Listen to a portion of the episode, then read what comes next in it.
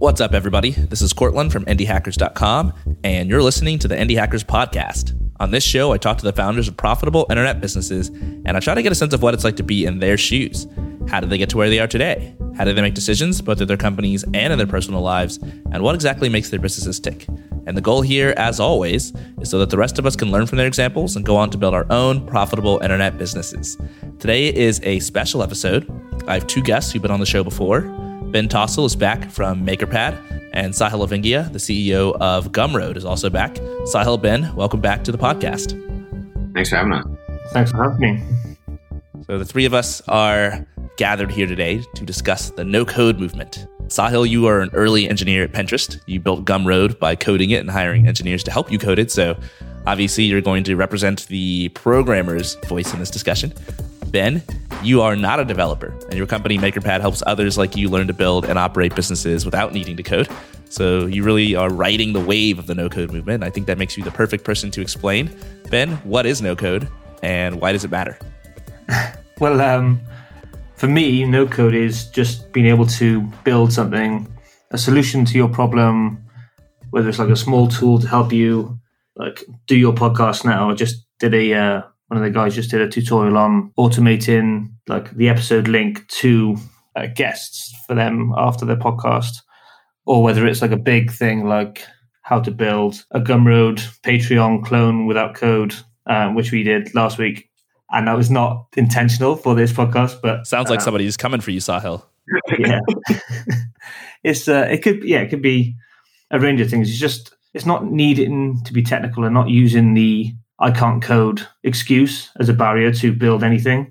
But yeah, it'd be interesting to see how this conversation goes in terms of, it seems like there's a big one versus other type discussion on the internet. It feels like you're either in one camp or the other, but I don't think that's quite how it is, but we'll see. Well, with this being a debate, that's probably exactly what we're going to do, is draw a line down the middle and duke it out. It's funny if you look at the history of no-code. I've been making websites since I was a kid in the 90s, and even back then, there were a lot of no-code tools around that help people put together websites without writing any code. Sahil, you learned to code well over a decade ago. Do you think there's any real difference in the no-code tools of the past versus the ones that we're seeing today? Yeah, I mean, the first websites I built were using, I guess, no-code tools like Dreamweaver. I don't know if the audience is familiar with Dreamweaver, but you know, back in the day, when everyone used tables to design stuff on the internet and a billion images because browsers couldn't really render anything natively, rounded corners and drop shadows and all these things. So I'm I never sort of WYSIWYG, I guess, was what it was called back then. Yeah, what you see is what you get, and drag and drop website builders and that kind of stuff. What you see is what you get. But yeah, so I guess, yeah, Dreamweaver back in the day. Now I think it's gone. And then I moved to WordPress and started building all my websites on WordPress, which you could argue is sort of halfway, but no code tool, right? It takes care of a lot of stuff for you, but if you want to do anything super custom on your themes or something like that, you have to finagle around in PHP. It's like a low-code tool. It's a low-code tool, yeah. And then transition completely to just building my own stuff from scratch, or you know, using a framework like Ruby, Rails, or Django or something to build stuff, but taking care of all the app development sort of in-house. So you really took a no-code approach to learning how to code. First, you started with Dreamweaver, and then you moved on to WordPress, and eventually writing your own code from scratch, basically. And I think the fact that this all happened so long ago really highlights the fact that these no-code tools have been out forever. They've been out for decades, and yet there's never been any sort of groundswell. There's never been any sort of transition where suddenly developers don't have jobs, or suddenly most companies are the best companies and startups are all built without code. Ben, your company, MakerPad, is really a bet on the current no-code movement and you know the idea that it might turn into something big. Why is now the time? Why is this going to be bigger today than it ever has been in the past? Well, I just think like the tools are obviously getting hugely better, and it's also sort of how everyone seems to be wanting to work. Everyone wants to build their own thing, which Lee Jim from Andreessen posted something about the passion economy recently that was like, if you want to start a niche newsletter that you sort of get people to pay you for, so that's like a little side project or whatever it is, you can do that on Substack. Or you could build that with other tools and manage it yourself. I think these weren't necessarily as easy maybe back in the day with Dreamweaver and all that sort of stuff. I don't know.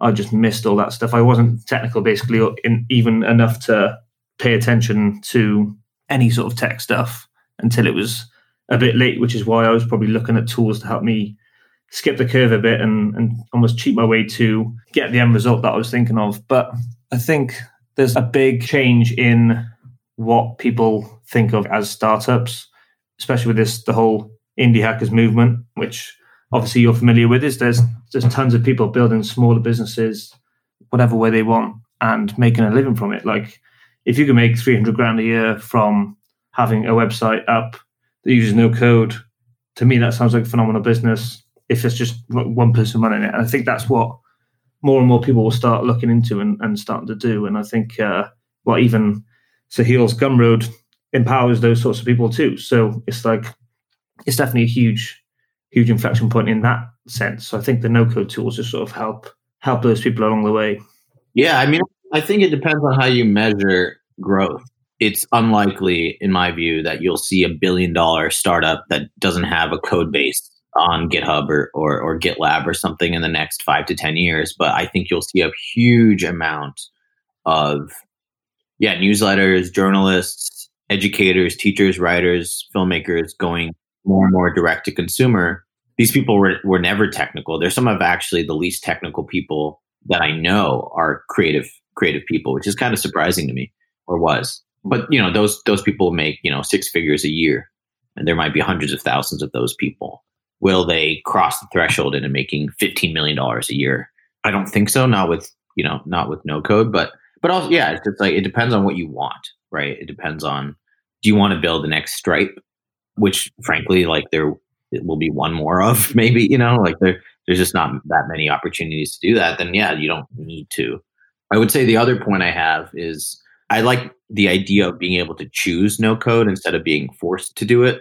I like the idea that if I want to, I can understand what's going on under the hood if I need to, versus be constrained potentially by being basically having to take it to a mechanic, right? If we use a low code or no code tool that doesn't do what we need, or just increases their pricing by a ton or something like that, like it's just risky potentially to build a business like that. And so having the flexibility, like for example, we use Circle for our integration testing. We could do all that stuff in-house. We could set up a little CI server and stuff like that, but we choose not to, but they just increase their pricing. So that's a decision that we might make. You know, it used to be $300, now it's $1,200 a month. Is it worth it? But at least we can have that conversation. Whereas if we were like, we can't do that, you know, that's a $900 a month cost to not being able to do that. I've interviewed dozens of founders on the Indie Hackers podcast who are non-technical.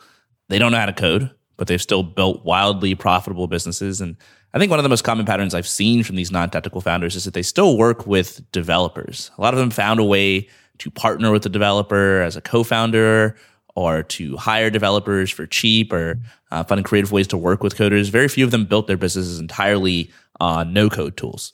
Ben, are you seeing any companies that are built entirely on no-code tools today that have been able to reach a substantial size? So this is one, I guess this sort of goes towards the scaling question, and tons of people ask this. And Lambda School was built basically on no-code tools. It was built with Airtable, Slack, Zoom, and Notion. And we at MakerPad, we've got one of the guys from Lambda School who's been sort of able to tell us how they've been able to build certain things without code. And like at this point now, it is just starting to break. I think they've really pushed where these tools can go, which is fair enough. I think they're what, 150 million in like a Series B or something, was it? And then they've got thousands of students all working together every single day on these tools. So that really is pushing the limit. So they're pretty big. Yeah, I think that's fair enough to think of at this current point. You can literally take it that far. You can get to that point if you made a good enough business. But I don't know why so many people worry about that stage when maybe get to $10 first, get to $100, get to $1,000. Like I think everyone worries about what's my Airbnb version of this look like, when you're probably not going to get there. So that's what happened, I think, with me gravitating towards no code. Was initially I thought I had to build something that was, it's got to be Airbnb style. It's got to be, you have a co-founder who's technical, or you learn to code and you build this massive thing, and that's just how startups are. That's just the world of startups. But through the last few years of the sort of indie hacker movement and everyone seeing different things, you can just do your own path. And like we were talking about before we started recording this, there is no right answer. The ones you read about are the outliers and the exceptions. So Don't worry about the hugely successful version of your own product when you haven't even started building anything yet, because that's probably a long, long way off. I think that's reasonable. I mean, you know, for me, I built Gumroad in a weekend with code. It probably would have potentially taken me longer. Probably, I mean, that was 2011, so who knows if it was even possible to build that with no code back in the day, 8 years ago.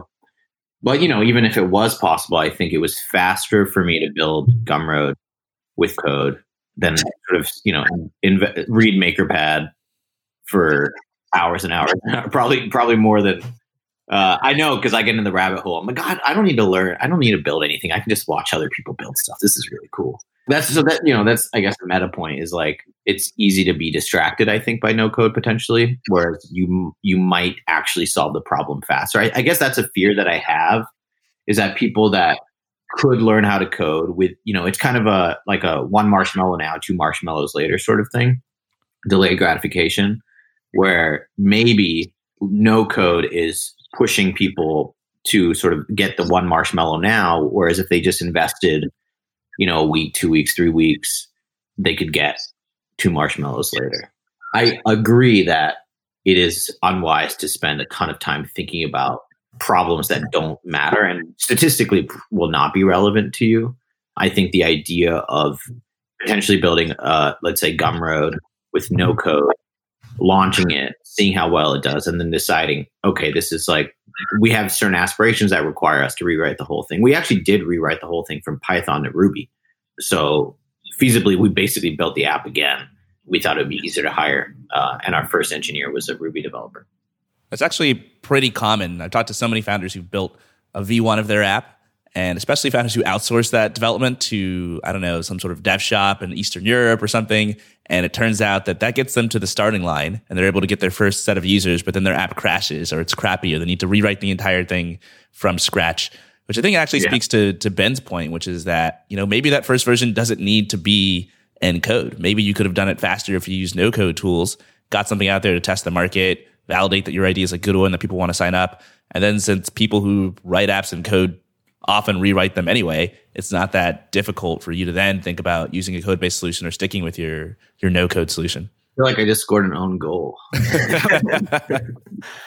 Yeah, I think, but it's still like, well, the point you made was, for you, the quickest way to do something and the most effective way to do it was to code something. Like for me, that's definitely not the quickest or most efficient way to do it. And I think if that's your tool, that's the way your brain works, or you like doing it that way, then that's absolutely fine. I think there is a way to build something Gumroad-esque or Patreon-esque without code. But yeah, how far is that going to get you compared to what the Gumroad product looks like today? Nothing like it, I imagine. Hopefully. Yeah. Well, yeah, for your sake, I guess. Not yet. One of the common themes here is that no matter what kind of company you want to build, if you're coming in as a founder and a creator, you're coming in with a lot of background knowledge. So in Sahil's case, you're able to launch Gumroad in a weekend, sure, but really you learned to code for years before that. And so it wasn't really just a weekend that it took you to get Gumroad off the ground. That was really based on all of this other knowledge you'd accumulated throughout your life. And Ben, the same is actually true for you as well. You're building without code. You were able to build MakerPad without code. You're able to put out all these tutorials teaching others to build apps and businesses without code. But you couldn't have done that if you didn't spend all the time learning the ins and outs of these different no-code tools and the landscape and which tools are better or worse for different jobs. So we already talked about Sahil's path to becoming a developer. Ben, what does your path look like to becoming a no-code master, and how long can someone expect it to take for them to learn how to use these no-code tools effectively? Yeah, I think mine was like completely unintentional. It was like I said, I felt like I was a bit behind with I didn't jump on the code wagon early enough, and I was lucky enough to get a job at Product Hunt, which meant I was surrounded by people making things every day, which sort of lights a fire under your belly to think, I got to do something. I want to do something here. I need to sort of figure out how I can do this. And then I was around at Product Hunt when things like Webflow and Bubble were launching. So I got to see that and thought, wait, I could use this to build something.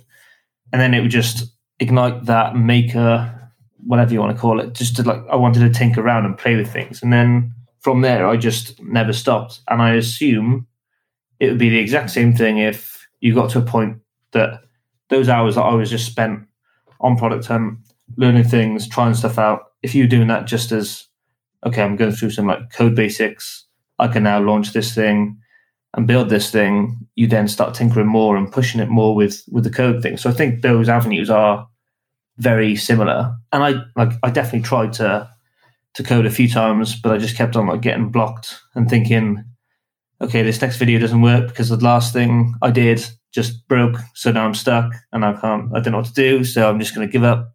Whereas with a no code thing, I always somehow managed to troubleshoot my own problems.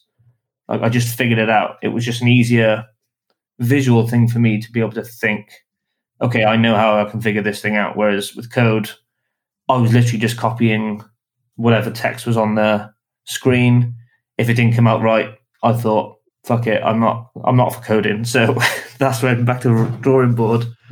Yeah, so I always just kept on going down that path, and it happened over a number of years then, and I didn't really realize that I was building a foundation for building a business without code, teaching others how to do it. It's just, I kept on thinking, well, I want to build this type of thing. And then figuring out I can build something that looks like this type of thing. And then people just kept on asking me, how are you doing that? Do you think there needs to be like a Lambda School for no code, like a curriculum dedicated to teaching people how to learn these no code tools? And if so, how much of an investment do you think it'll take? Because it can easily take a year to become a competent developer who can build your own web app. How much time do I really need to tinker with no code tools before I'm competent enough to start building real businesses off the back of my skills? Well, I do think it just completely depends, because so many tools are just for so many different types of things.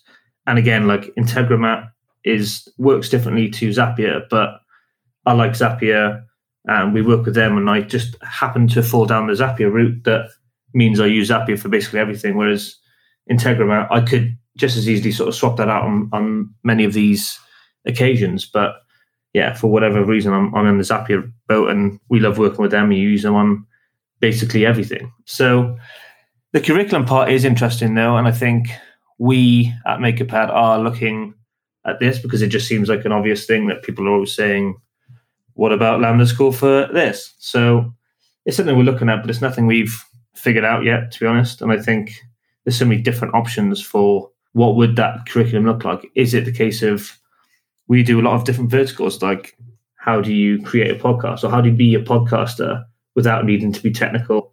So I think there's opportunity there, which is what we're currently sort of tinkering with inside.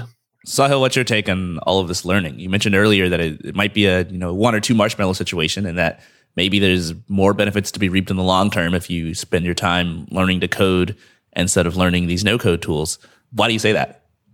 I think I've sort of historically treated code as a rung above no-code on the sort of this like linear ladder. And I think this idea, I could build Gumroad using code in a weekend. I don't think actually today I could build Gumroad in the same period of time using no code tools. So sort of my argument that like you should be able to choose code as an argument for code should also, I assume, apply to no code then, right? Like I'm not competent enough in no code, don't understand it enough, don't understand the glue. So much of coding is not coding. It's like gluing things from Stack Overflow together, fixing bugs and hoping that you Google for a comment in GitHub that has like 60,000 upvotes, and you're like, yes, this is the thing that's going to solve my problem. So Ben, that does not go away. I think no code, I guess, to me, it almost feels like how you describe code is how I feel about no code, where I don't really understand it. Like I don't know even the limits of it, potentially. I don't know how the things work together, and how the sort of ecosystem is. Whereas if someone was like, hey, I'm starting a podcast, I would very quickly be able to build like a website, RSS feed, some backend tools to allow for publishing of content, automated stuff to go to Twitter, et cetera. And I could do that with probably a really simple Ruby app or something like that on Heroku is probably what I'd use. I could not do that with no code, and maybe that's sort of a sort of sign that I should. I would say one argument for code is that there is a sort of this system that has been there around for a long time. So you can sort of ballpark yourself in terms of like, can I do certain things? Am I getting better at the things that I need to get better at in order to make a full-time living doing this? Whereas I think with no code, it seems like you could build something that looks really great and really powerful way faster, but then like what's next? Like how, you know, you're also, you can get to the end really fast, but then like maybe there's not something beyond that. Like, will you just hit a limit where your Bubble or Glide or Webflow like can't do what you want? And then you're kind of like screwed. You just sit around, you know, emailing their support every month being like, hey, it'd be really great. I know with Gumroad, we get people, creators that have asked for the same feature for years, and we're like, sorry, it's just not a priority for us. And it would be cool, I assume, if they could fork Gumroad and then sort of build their own, the feature they need for themselves. And that's where we want to get to eventually. So I'd say that's an argument for code. It's just older. So you have more context and more resources and more search results in Google if you run into a problem that you need solved. I also wonder how you hire people in a no code sort of, if you're building a startup with no code, you have a bunch of, is it just like, oh, like the scale of a single person is so large now with no code that you have one or two people running an organization that would have 15 engineers in it, you know, 10 years ago? Or do you end up with a place where, you know, you have 15, 20 no code people? How do those people work together? How do you have separation of concerns? With code, it's kind of easy, right? You have the back end, you have the front end people. With low code or no code, like what does that look like? Like, how do you have different departments in like a no code environment? Well, Ben, you're actually doing this at MakerPad. Yeah, all my current contractors are no code people also, and one is operations, one is tutorials, and we work in the same tools, Notion and Airtable and Zapier. But yeah, I mean, you are right, and I think it was interesting what you said about. It's much about learning how to put these things together, figuring out what went wrong, how to fix the bugs. It's actually the exact same type of process in no code. So that's why I keep on saying that we're sort of on the same path of, or like parallel paths rather, to those things. And it's still sort of a similar way to figure things out. But like you said, code has been around for a much longer time. And these tools, Glide and Webflow, etc., they're coming a long way, and they are building new things really quickly and seeing, luckily, how people in MakerPad or the no-code community are trying to build things, which is then helps them sort of move their roadmaps or prioritize things over other things. I know that Webflow, especially this year, has really sort of clung to the no-code movement and talked about no-code. They got the no-code conference next week. And yeah, it seems like that's like a valuable piece that they're trying to build towards. And I think with like hiring people, I think it's more like what are the things you're trying to get done? So if it's we need marketing systems and we need things for marketing, social and content and all that sort of stuff, you could easily have people who are no coders go in and create these systems. But it depends like what tools you were working on as a business. If you've got a ton of code-related stuff with in-app events and all this sort of stuff happening with code, and you've got to read all that, then you can only get so far with some no-coders. But I think that it's going to be more and more people being able to build their own mini tools as no-coders to say, oh, I could monitor our Reddit comments, and any time our company or podcasting is mentioned on Reddit, we can have that come into a Google Sheet. And then once that goes into a Google Sheet, that gets posted on that Slack, and then I can one-click this one thing, and then we send this response, or whatever it is. It's like those types of things would have previously been done with code, and those are now sort of becoming way more accessible to people who don't know how to code or don't even need to, because maybe that is the quicker way to build that thing. Yeah, I mean, I think a lot of those services, especially internal tools, things around marketing and growth and BD and sales, all of those things should get out of the code base. And that's actually something at Gumroad that we've been really working on, is basically taking stock of all the things in our code base that aren't fundamental to Gumroad as an app, as a product. For example, right, if someone signs up with an @nytimes.com email address, we might want to email them and say, hey, or if they have, you know, a certain number of Twitter followers or something, we might want that to show up in Slack. And that's currently like tons of different Ruby sort of worker processes that run on every user, and, you know, between 50 and 100 lines of code each. And I think it's great to basically delete all that stuff. delete all of it and move it to an external app, a no-code tool. So one thing, as I'm thinking about, we just hired a content person, and she's working on creating a Facebook group for all Gumroad creators that have made over $1,000. And, for example, she can't code. She doesn't know SQL. And so she has to basically ask someone on the engineering team, in this case myself, to sort of give her a list of emails of everybody that's made over $1,000 on Gumroad. It takes me 5 minutes because I know SQL. I can do a simple join on users and purchases and all these things. What's the answer to that in the sort of the no code ecosystem? If we want to get sort of, I know there are certain sort of tools to get general data, but if I want something very specific, like how much volume has comics done on Gumroad in the last 30 days was another query that I wanted to do recently. Knowing SQL is sort of, to my knowledge, the only real way to do that.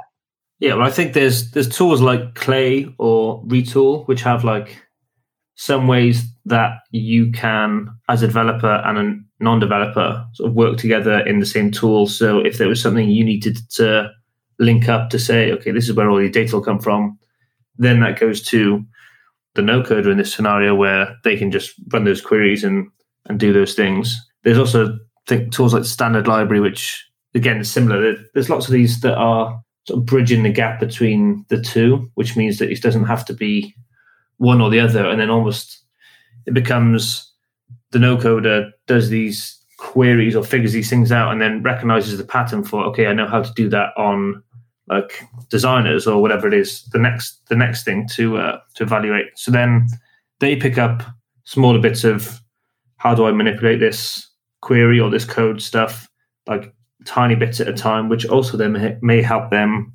one to figure out that they want to learn to code, which is actually an interesting pattern of no coders is this actually might be the best and like maybe strongest way for someone to figure out they actually do want to learn to code. They haven't like just done the first like 3 modules on Code Academy and now they're still getting stuck every time. They're more thinking, well, I built this thing and then I wanted to do these things. And actually, yeah, maybe if I learn to code, I can do these. And I know I want to manipulate data and work with data in these sorts of ways. And that's where I want to go with my career. And that definitely could help with both of those paths.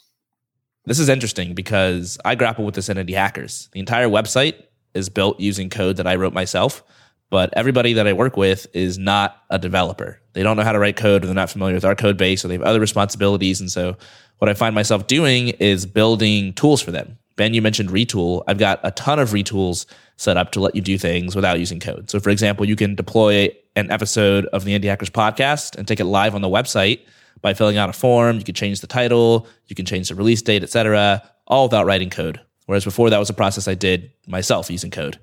And if I look at Gumroad, I think Gumroad's similar to Indie Hackers. It's all built using code. If you want to hire some no-coders to bring them in, you really need to build some tools just like I have. Whereas MakerPad was built without using any code from the get-go. It's all built on no-code tools. So Ben wouldn't have to do any extra work to bring on some no-coders. Yeah, I mean, I think one of the really powerful things about building on code too, which I miss when I leave sort of the code sphere of influence, is Git and version control and sort of this very clear log of what's happening in terms of security, in terms of feedback, in terms of making sure that the only certain quality of code gets through. What I would love to see more broadly is that applied to other things. For example, in Notion, I would love the idea of pull requests and merges and merge conflicts and comments within just a document setting, because I think that's something I really struggle with. Like someone can go in Notion and edit a bunch of stuff, and there's no real great way to sort of say this stuff you can't edit or it has to be approved before it's sort of merged into the master. The idea of forks and branches, I think, that come from code typically are just phenomenal ways to think about really building anything. Like when I do other things, I sort of think of that forking and merging metaphor all the time. So I think that's another thing about code that's really great, is it gives you access to some of these paradigms, conditionals, data structures, algorithms that you might be able to use in daily life that outside of code that are just interesting concepts that you might not get in a no code setting. It's funny, we're sort of unearthing some good startup ideas here. There's pretty much all the things you do using code, people who are using these no-code tools are going to want to do, right? The fact that we have tools like Git that are super powerful and that are pretty much a staple of every single code base, and the fact that that's missing from the no-code ecosystem makes it not only hard to adopt no-code tools, but it also means that there's an opportunity to build something there that could be useful for lots of people in the future. But it's also kind of ironic to know that these tools will almost certainly be built by people using code. Yeah, it's kind of ironic in a way, right? Where like, I was thinking about this this morning, like some of the most important companies in the no-code movement are one, built using code, and then two, typically because they're building something that needs to be quite complex, they raise a ton of venture capital. And so you have this sort of ethos divide, I think, a little bit where no-code seems to be more about bootstrapping, building a business that can sustain you and your lifestyle and, a community that you care about, not going for like $1 billion exit. But then to do that, you basically have to start using all these tools that are unprofitable, won't be profitable for a long time, will likely get folded up into Facebook, Google, Apple, or die. And that's sort of another interesting sort of dilemma, I think, that the no-code, it's similar to crypto, actually, I think, where like you have all this really great enthusiasm on like the app layer level, but then the sort of there are very few companies that are really smart enough, large enough, ambitious enough, and have the money to spend on people that sort of can do the deep level thinking on a lot of these things and architecture. I don't know. It's just an interesting sort of weird kind of dichotomy. Yeah, the infrastructure level is usually pretty complex and requires code. Nobody's building website builders without code, for example. One thing I would say about, you said about version control, we actually have a version of that in MakerPad. So in our Airtable base, when we get any stories submitted, if I go and edit that, it'll go on Slack and say, Ben edited this and changed it from that to this. So there's some things there. So maybe we should do some more tutorials around how you do version control and things like that without code. That's pretty cool. Let's talk more about this because I think for somebody like Sahil or me, it's pretty easy for us to misjudge the limits of no code. But Ben, you have a better perspective than we do. What are some things that, we might not guess you could build without code that you actually can? Yeah, there must be a ton. I mean, we've got over 100 tutorials now on MakerPad, which is crazy. I'm trying to think of all the things we've built. We've built, like I said, the Patreon clone, which was recent. There's things like Instagram type clones, Airbnb clones, and things like that, which these are the more, I think there's two avenues. One is what's interesting, what's going to grab people's attention, which are these bigger sort of Airbnb style things that are like, oh, wow, I never thought I could build that without code. Like I built an Airbnb app on Glide, and it just uses one Google Sheet, and it's got a host app and a user app, and that can work fully. You can sign up as a host, add your properties, add ratings, all that sort of stuff. We built a Cameo clone on Glide as well, again, with sort of a celebrity side app and the user app where you can pay for a video, send a video, and all that sort of stuff. So there's lots of these, which I think we've done quite a few of recently to sort of gauge people's interest and sort of say, these are the possibilities right now, and these are cool things we're pushing these tools to do. But I think there's a huge opportunity, especially for us, to build the more useful things that people can actually say, okay, actually that would really help my day-to-day workflow, or I can actually use that. And that's not... Because the amount of people who are going to go and build an Instagram clone, a Cameo clone or whatever, is not super high. And like you said, these sort of people may not have an app in a month's time. It might just be had this idea for Cameo for celebrity animals, and it just doesn't go anywhere and that sort of thing. But whereas if you can sort of get into, we came to either of you guys and said, okay, what are the things that you're having to build tools for yourself to connect developers and non-developers? Where are the gaps there, and what are these automations that you think should be done and automated, but maybe shouldn't be done without code? Can we build them for you? Can we do tutorials around those and that sort of thing? And what does that look like? I think that'll be the sort of part of the next part of what we're doing is finding real business use cases of how do we ingrain this a bit more into the professional life rather than, oh, cool, you can build this Airbnb clone. And then was like, oh, wow, that's really cool. But is it useful? I don't know.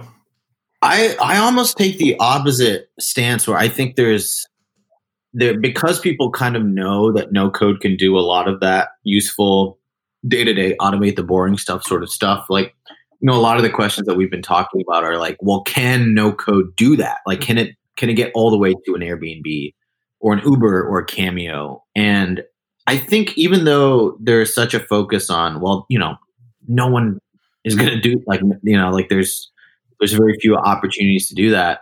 I think people can't help but sort of want to think like that. Like, well, if this works all the way through, will I get, you know, even though that's a, you know, a thing that 1% of the time will actually happen, being able to answer that question. Like, for example, if there's a Cameo with no code that is, let's say, just like way more sort of affordable to celebrities, they take a less of a fee because they don't need, you know, hundreds of engineers. They haven't raised any VC because they have this super lean, mean team that's all built on no code.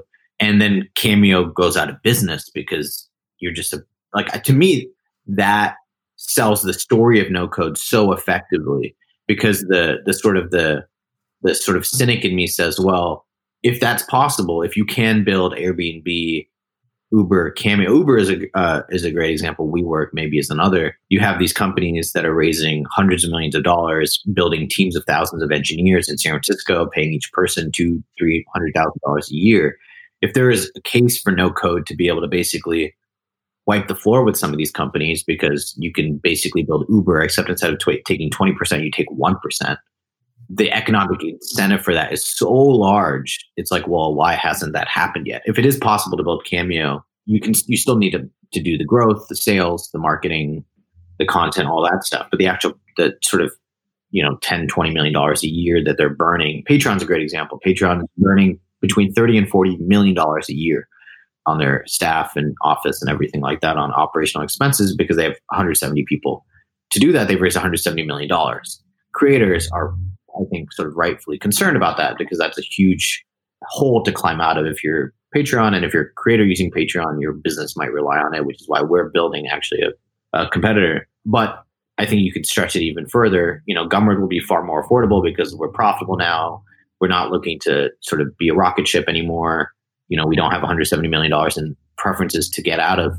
But is there an even more leaner version of Gumroad that is like one person in the middle of nowhere that built a Patreon clone and is charging, maybe it's free, you know, maybe it's like $1 a month or something insane. It's someone's side project. A creator, I think, would find a huge amount of appeal in that. They're incredibly price sensitive. It's kind of like, you know, most basketball players will never be Steph Curry, but the idea that you might be is so motivating to people. The idea that I could have been Mark Zuckerberg was so motivating to me as a child to learn all these things, even though it's almost delusional, really, to believe that you will be that. But sometimes you need that. You need that crazy carrot on a stick to get you even past the first 3 or 4 steps. You might realize down the line, like I did, like, actually, that's not that appealing to me at all. But it was important to say, to make the investment. I see this in prejudice all the time where people are like, what's the point in trying? Because even if I get all the way better than most people ever will, I can't get to the top because there's this artificial ceiling there. And that motivates people from even getting to step 2 or 3 or 4. And so I think showing people you can build this thing that you might not even want to build, but just to show you that it's possible. Here's a $1 billion startup that's run by one dude in Croatia that is Uber, but decentralized, and it charges drivers $1 a ride flat. Yeah, and I think like when Meetup changed their like model recently, so we did a Meetup clone based like from that. We just sort of put pens down and just started and just did that without code. I agree that is always going to be a part of it. You do need to have this is what you can build, and because so many people's ideas, if they come to me and say, "How do I build this type of thing without code?" And I say, well, how does it work?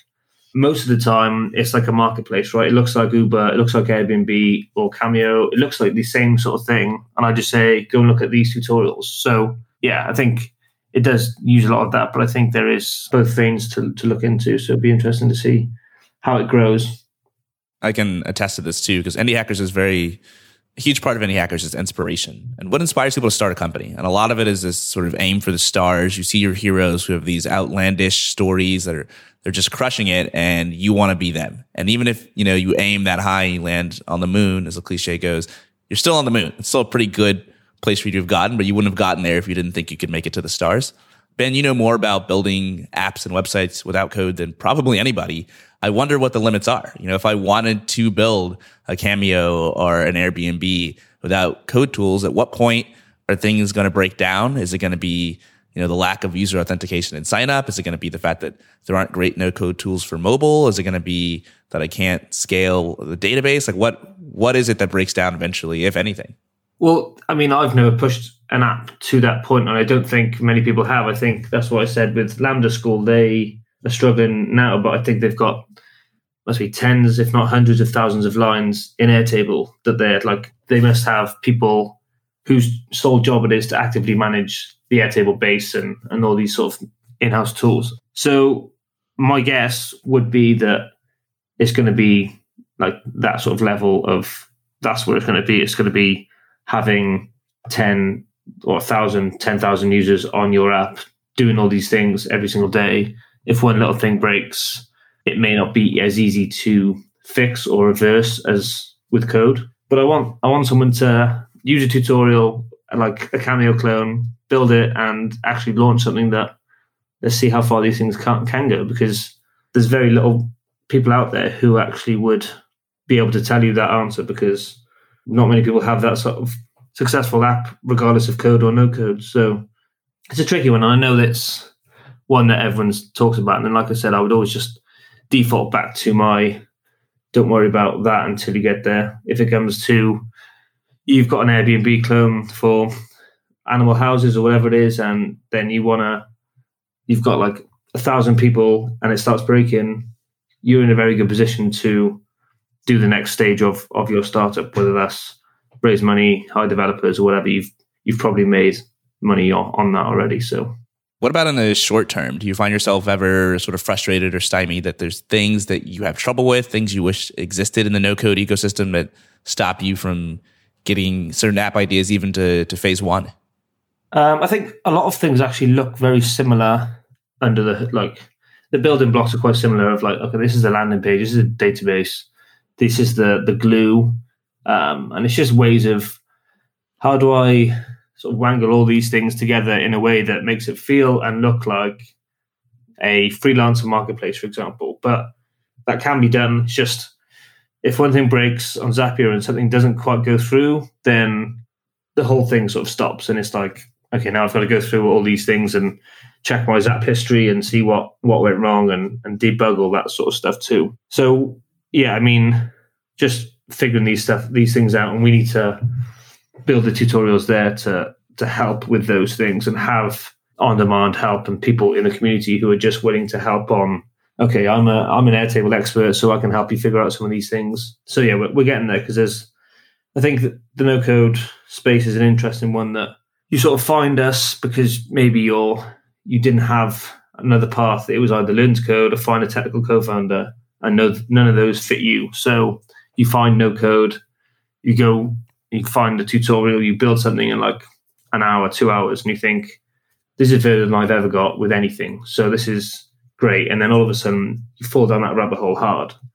You either build multiple things, or you start building using like a certain stack. Maybe it's Webflow, Airtable, Zapier.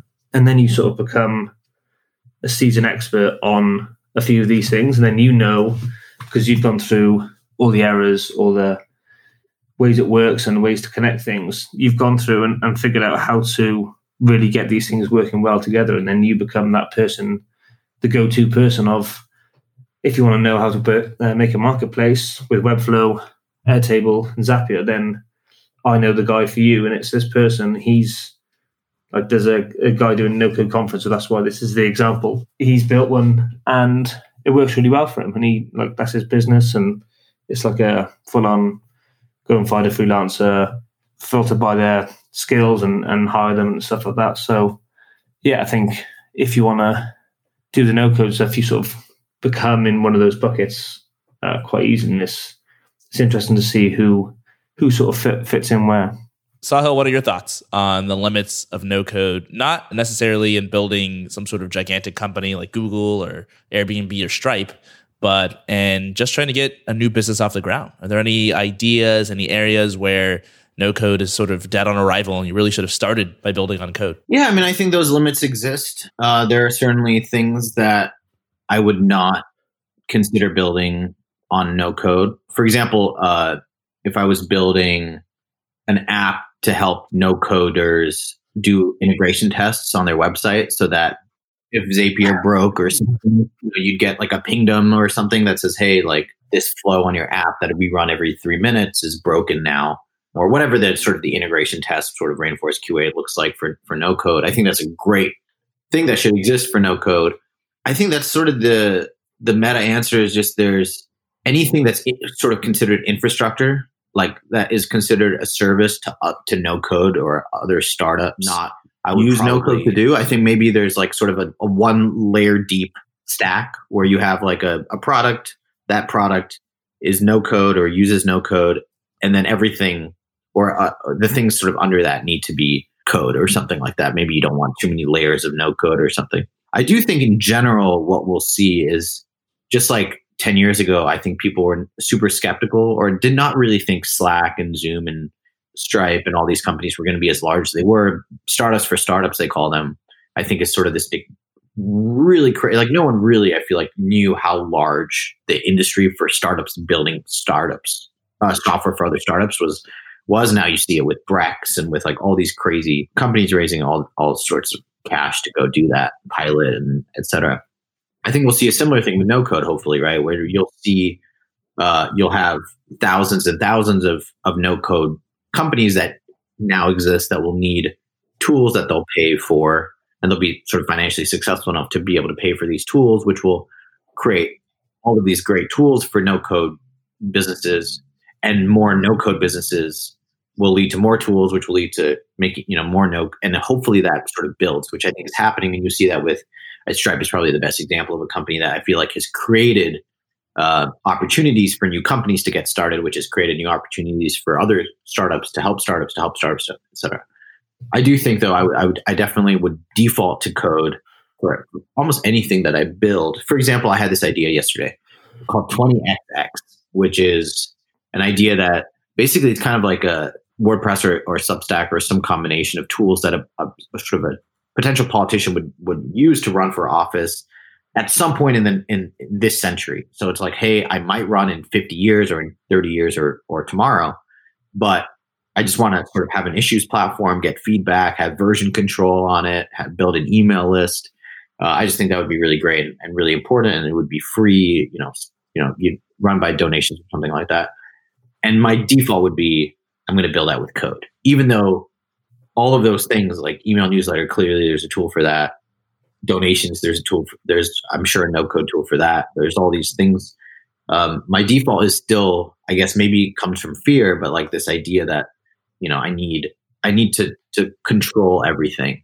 I think as it's coming from a design background, especially, I feel like have this stigma, I would say, against sometimes things like Bootstrap and, things that, in the context, let's say with Gumroad, I wonder if I was able to build Gumroad in no code, but because it was built like that, people kind of felt that and then didn't support it in the early days enough or weren't as excited about it. And then therefore Gumroad wasn't successful and never became a thing. So I wonder if no code can sort of potentially defeat ideas that may have been successful. But that, that idea is one that I think is perfect for no code. There's like basically 3 or 4 tools you would need as a sort of a would-be politician. You could use Notion and Substack or Gumroad or MailChimp or whatever, and sort of Zapier and hook them all together and donations. And so maybe I'm wrong. Maybe that's a great example of a thing that should exist. But the idea, I guess, like I just have so much comfort in like, okay, well, I know the first 10 steps. If I do it with code, I'm going to create a Rails app. I'm going to create a GitHub repository. I'm going to open source it from day zero. Mm-hmm. And then, I can design and basically anything. I don't have to think about it because I know I'm going to be able to use HTML, CSS the way I want to make it look the way it should in my eyes to sort of perfectly solve that problem instead of use the sort of a template and then add some CSS to kind of modify the visual aesthetic of it. Just kind of a tangent, but I would say that you mentioned mobile as like sort of a place that maybe no code doesn't shine yet. And that is essential because the thing about code is that I can basically build for one platform, but then the minute, you know, I have to mobile format it, I have to make an Android app, I have to make an iOS app. I think that's a huge opportunity for no code to just blow it out of the water. You know, I have to do all my own meta tags for Google search results and Twitter to show up nicely on Twitter and to show up nicely on Facebook and to show up nicely on YouTube. And I think the idea that you can build something once and it's universal is one of the most broadly appealing things to me about no code. And I think we've mentioned it on the podcast, but it's not, the point is not only code, right? And only no code. Almost everything I think will be built in a combination of the two. I think Heroku is maybe the best example of that. Like you basically no coded ops, but you wouldn't call using Heroku like a no code tool necessarily. Even though basically that's what you're doing is you're deleting, you know, thousands of lines of ops code and potentially a role in your company for someone that is an operations engineer, you know, that is sort of the most no code you can get. You know, it's interesting, Sahil, listening to you talk about how if you were to start something new today, you would just default to using code because that's what you already know. That's what you're comfortable with. You already have the first 10 steps of any new project more or less mapped out in your head. And this is where all your knowledge and skills are. And that resonates with me because I'm the same way. I would probably default to using code too. And I might not even give these no-code tools basically the time of day. I might not even look into them because why would I? I already know how to do exactly what I want to do using the tools that I'm used to. But then another part of me wonders if this is what it feels like to be a dinosaur. You know, is this what it feels like to be running a newspaper in 1996, totally. Complaining about the internet and talking about how you don't need it because paper has always been good enough? Ben, what are your thoughts here? Are we missing out on something huge? And how do we make sure that we keep up to date with things that we don't quite understand and aren't just carried away blindly by the momentum of what we already do understand? Well, I think like you guys saying, you already know the first 10 steps. I think I probably know the same. I know 10 steps to do straight off the bat too with the tools that I already know. So I'm just as sort of victim to those traps as well, I think. But being currently in this, like on the finger on the pulse of the no-code movement, I get to see a lot of these tools, and we're trying to purposely work with these tools and say, when you're releasing new things, release them with us as well, so we can show people what is new, what is more, what's possible. And then people are building new things every day and trying to do new things with no code tools that we get to see. So I guess that happens with some people building things with code, and you're like, okay, that's like a new thing that I could have used in this scenario, but I don't know how does anyone solve these things? Like, I think this is like, it's a similar problem. Like I said, I think coders and no coders are actually very similar in their challenges and their thinking and how we've got to all use the things that are most comfortable to us, but also try and remember that things change every year and every month. We should be sort of trying them out every now and then. Sahil mentioned something that I think is really impactful if you really think about the implications, and that's that it's way cheaper to build out a team of no-coders than it is to hire a team of software engineers with CS degrees who all expect to be paid $200,000 a year. And Ben, you've also mentioned the obvious advantage of no-code being that you can quickly prototype things. In fact, I was talking to Tyler Tringas of Earnest Capital a few weeks back, and he mentioned, Ben, that you'll sometimes tell him that, oh, you've got a cool idea for a feature or a product, and then the next day you'll turn around and it's already done because you built it with no-code tools and it was super fast. And just thinking about these things makes me want to zoom out a bit and just think about the ecosystem as a whole. What are the implications if everybody can build applications for super cheap and super fast? You know, if we do sort of a thought experiment and assume that, you know, 10 years from now, we're looking back at today and we're saying, oh, wow, no code really was a huge thing and it really took off. What's that world going to look like and what has to change for us to get there? Yeah, well, I think like Sahil was talking about, it's funny how the market of startups helping people build startups is huge. I think the no-code thing, for me, at least opens up the fact that more people can build even more things. So that just really blows that up. And I think we will see the sort of emergence of maybe hundreds of newsletters about really niche things, which you could argue is a really good thing or a really bad thing. But I think that there's loads of ways that people can sort of own their own work stuff, where it's like they've maybe got a newsletter and a membership site that they just run. They get like $3,000-$5,000 a month, and that's just how they live their life. It's like they're not just doing some job that they dislike because they want to someday build something and pay an engineer to build or whatever. It's just like, it's like a lifestyle. Don't want to say lifestyle business technically, because people have a stigma around that, but I think it's more like just enabling more people to be a creator and be creative with what they're doing and the things that they like doing. There's always a community out there for that. So I think it's all for the good of everything. But I don't know, is it a terrible thing that everyone then has their own like mini business and startup? I don't know. That could be easily a problem. I mean, you're describing a world where there's a lot more indie hackers, so I like the sound of that. Yeah. Sahil, what's your vision of a world in which no code is taken over? Yeah, I mean, I think it would mean that people think about building software like they would think about today, I assume, writing a book or making music, where it's just a thing that you don't need a degree, you don't need a 2 or 3 year long investment course in producing stuff, right? Where I assume music was that inaccessible, or game development was that inaccessible, and now it feels like you can sort of learn things. There's Unity, there's Unreal, there's all these sort of tools, GarageBand, etc. It's like, start making music. I would love to see a world in which being a musician, you know, you wouldn't really say like, oh, I'm a software engineer. Like, that's not a hobby. Like, I make software. That most people would assume that's your job. But if you said I'm a musician, you know, it's much more common to have that as a side hustle. I would love for that to happen. I think code should be, or no code, building software should be considered a creative pursuit, just like these other things. I would say you'd probably see an order of magnitude, at least in terms of new businesses being built. You should see, you know, 100x. I mean, if you can really remove the bottleneck of having to hire someone with a CS degree at some level to build a internet business, software business, you should see 100 times more software businesses being created. I would also, frankly, love to see the destruction of a huge amount of really high market cap companies. So I actually, when Gumroad, after the layoffs, and I was thinking about what I wanted to do next, potentially, one idea I had was to basically build open source versions of things that I felt like should be free or close to free, and just basically take $10 to $50 billion companies, build open source versions of them, and just kind of commit, like, you know, kamikaze or something. Like, I just want to watch the world burn. You know, yeah, I had a joke. It was like, if I can't build $1 billion company, I don't want anybody. Which I'm still, there's still part of me that believes that. You know, especially with the narrative the way it is, I think it's a huge opportunity to really take the anti-VC, anti-billionaire sentiment, of which I think some is invalid and some is valid, and sort of like, you know, paint a huge target on Uber, for example. I think would be a great, or WeWork right now, right? Like, WeWork, people argue is a real estate company, not a software company, and it, like, then they should have zero like, they don't need engineers. They should be at the perfect no code startup.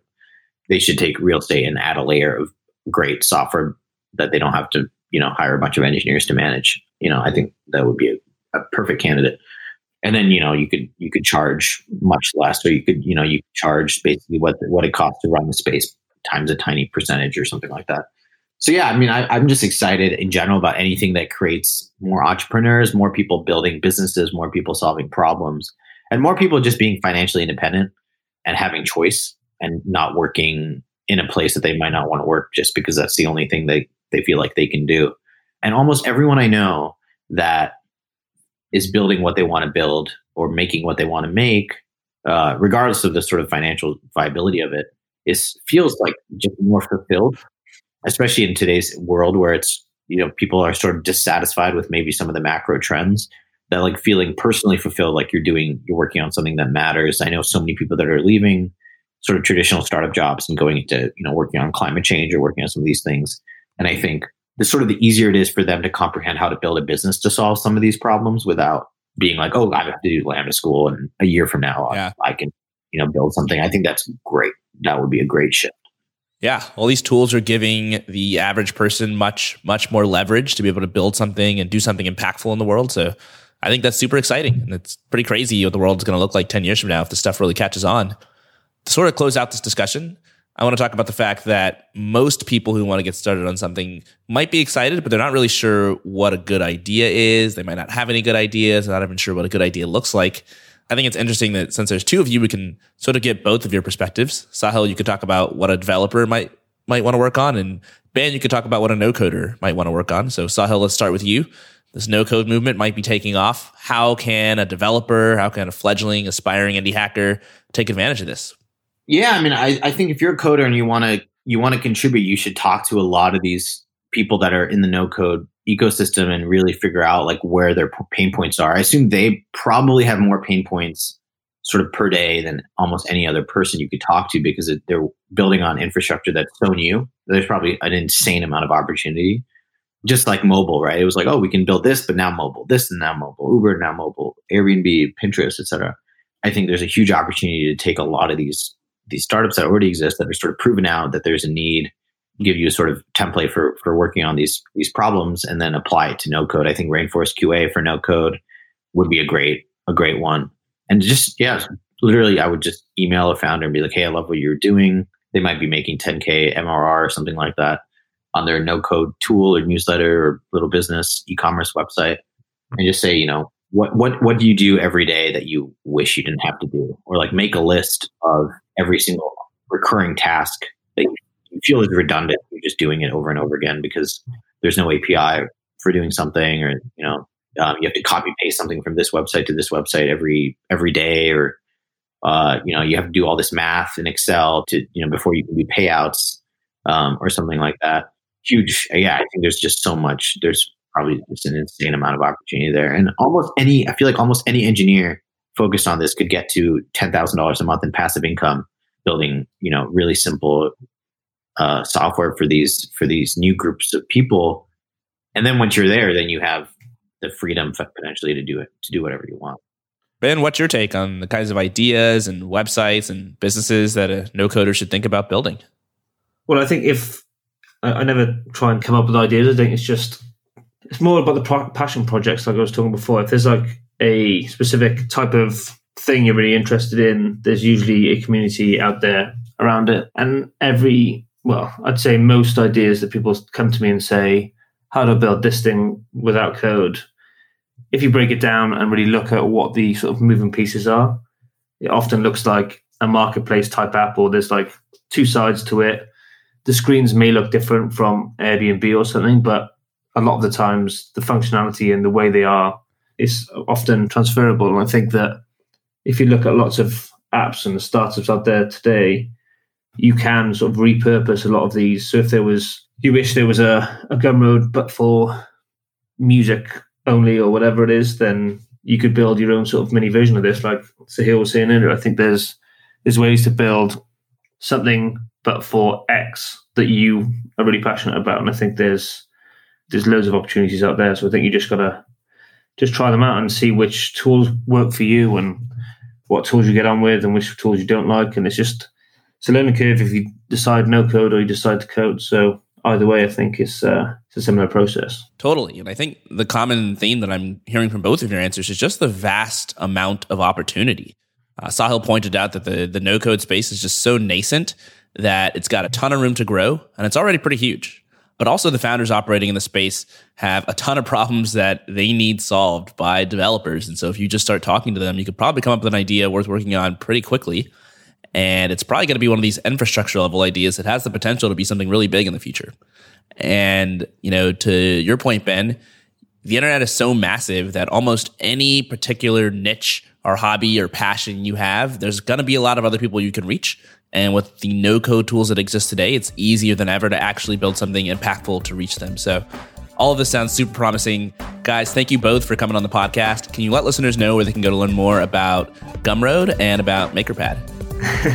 Yeah, so MakerPad is makerpad.co or at MakerPad on Twitter. Awesome. And Gumroad is gumroad.com and at Gumroad on Twitter. All right. Thanks again. Thanks for having us. Listeners, if you enjoyed this episode, I'd really appreciate it if you let Ben and Sahil know. Ben is at Ben Tossell on Twitter, and Sahil is at SHL. I would also love to know your thoughts. I know this is kind of a new episode format, but I might be doing more of these in the future. If you go to indiehackers.com/podcast, you can sign up for the Indie Hackers podcast newsletter where I share my thoughts in each episode. And you can basically reply and tell me if you thought the episode was good, if you thought it was bad, and even share your ideas for topics I could cover or guests that I could bring on. So once again, that's Indie Hackers.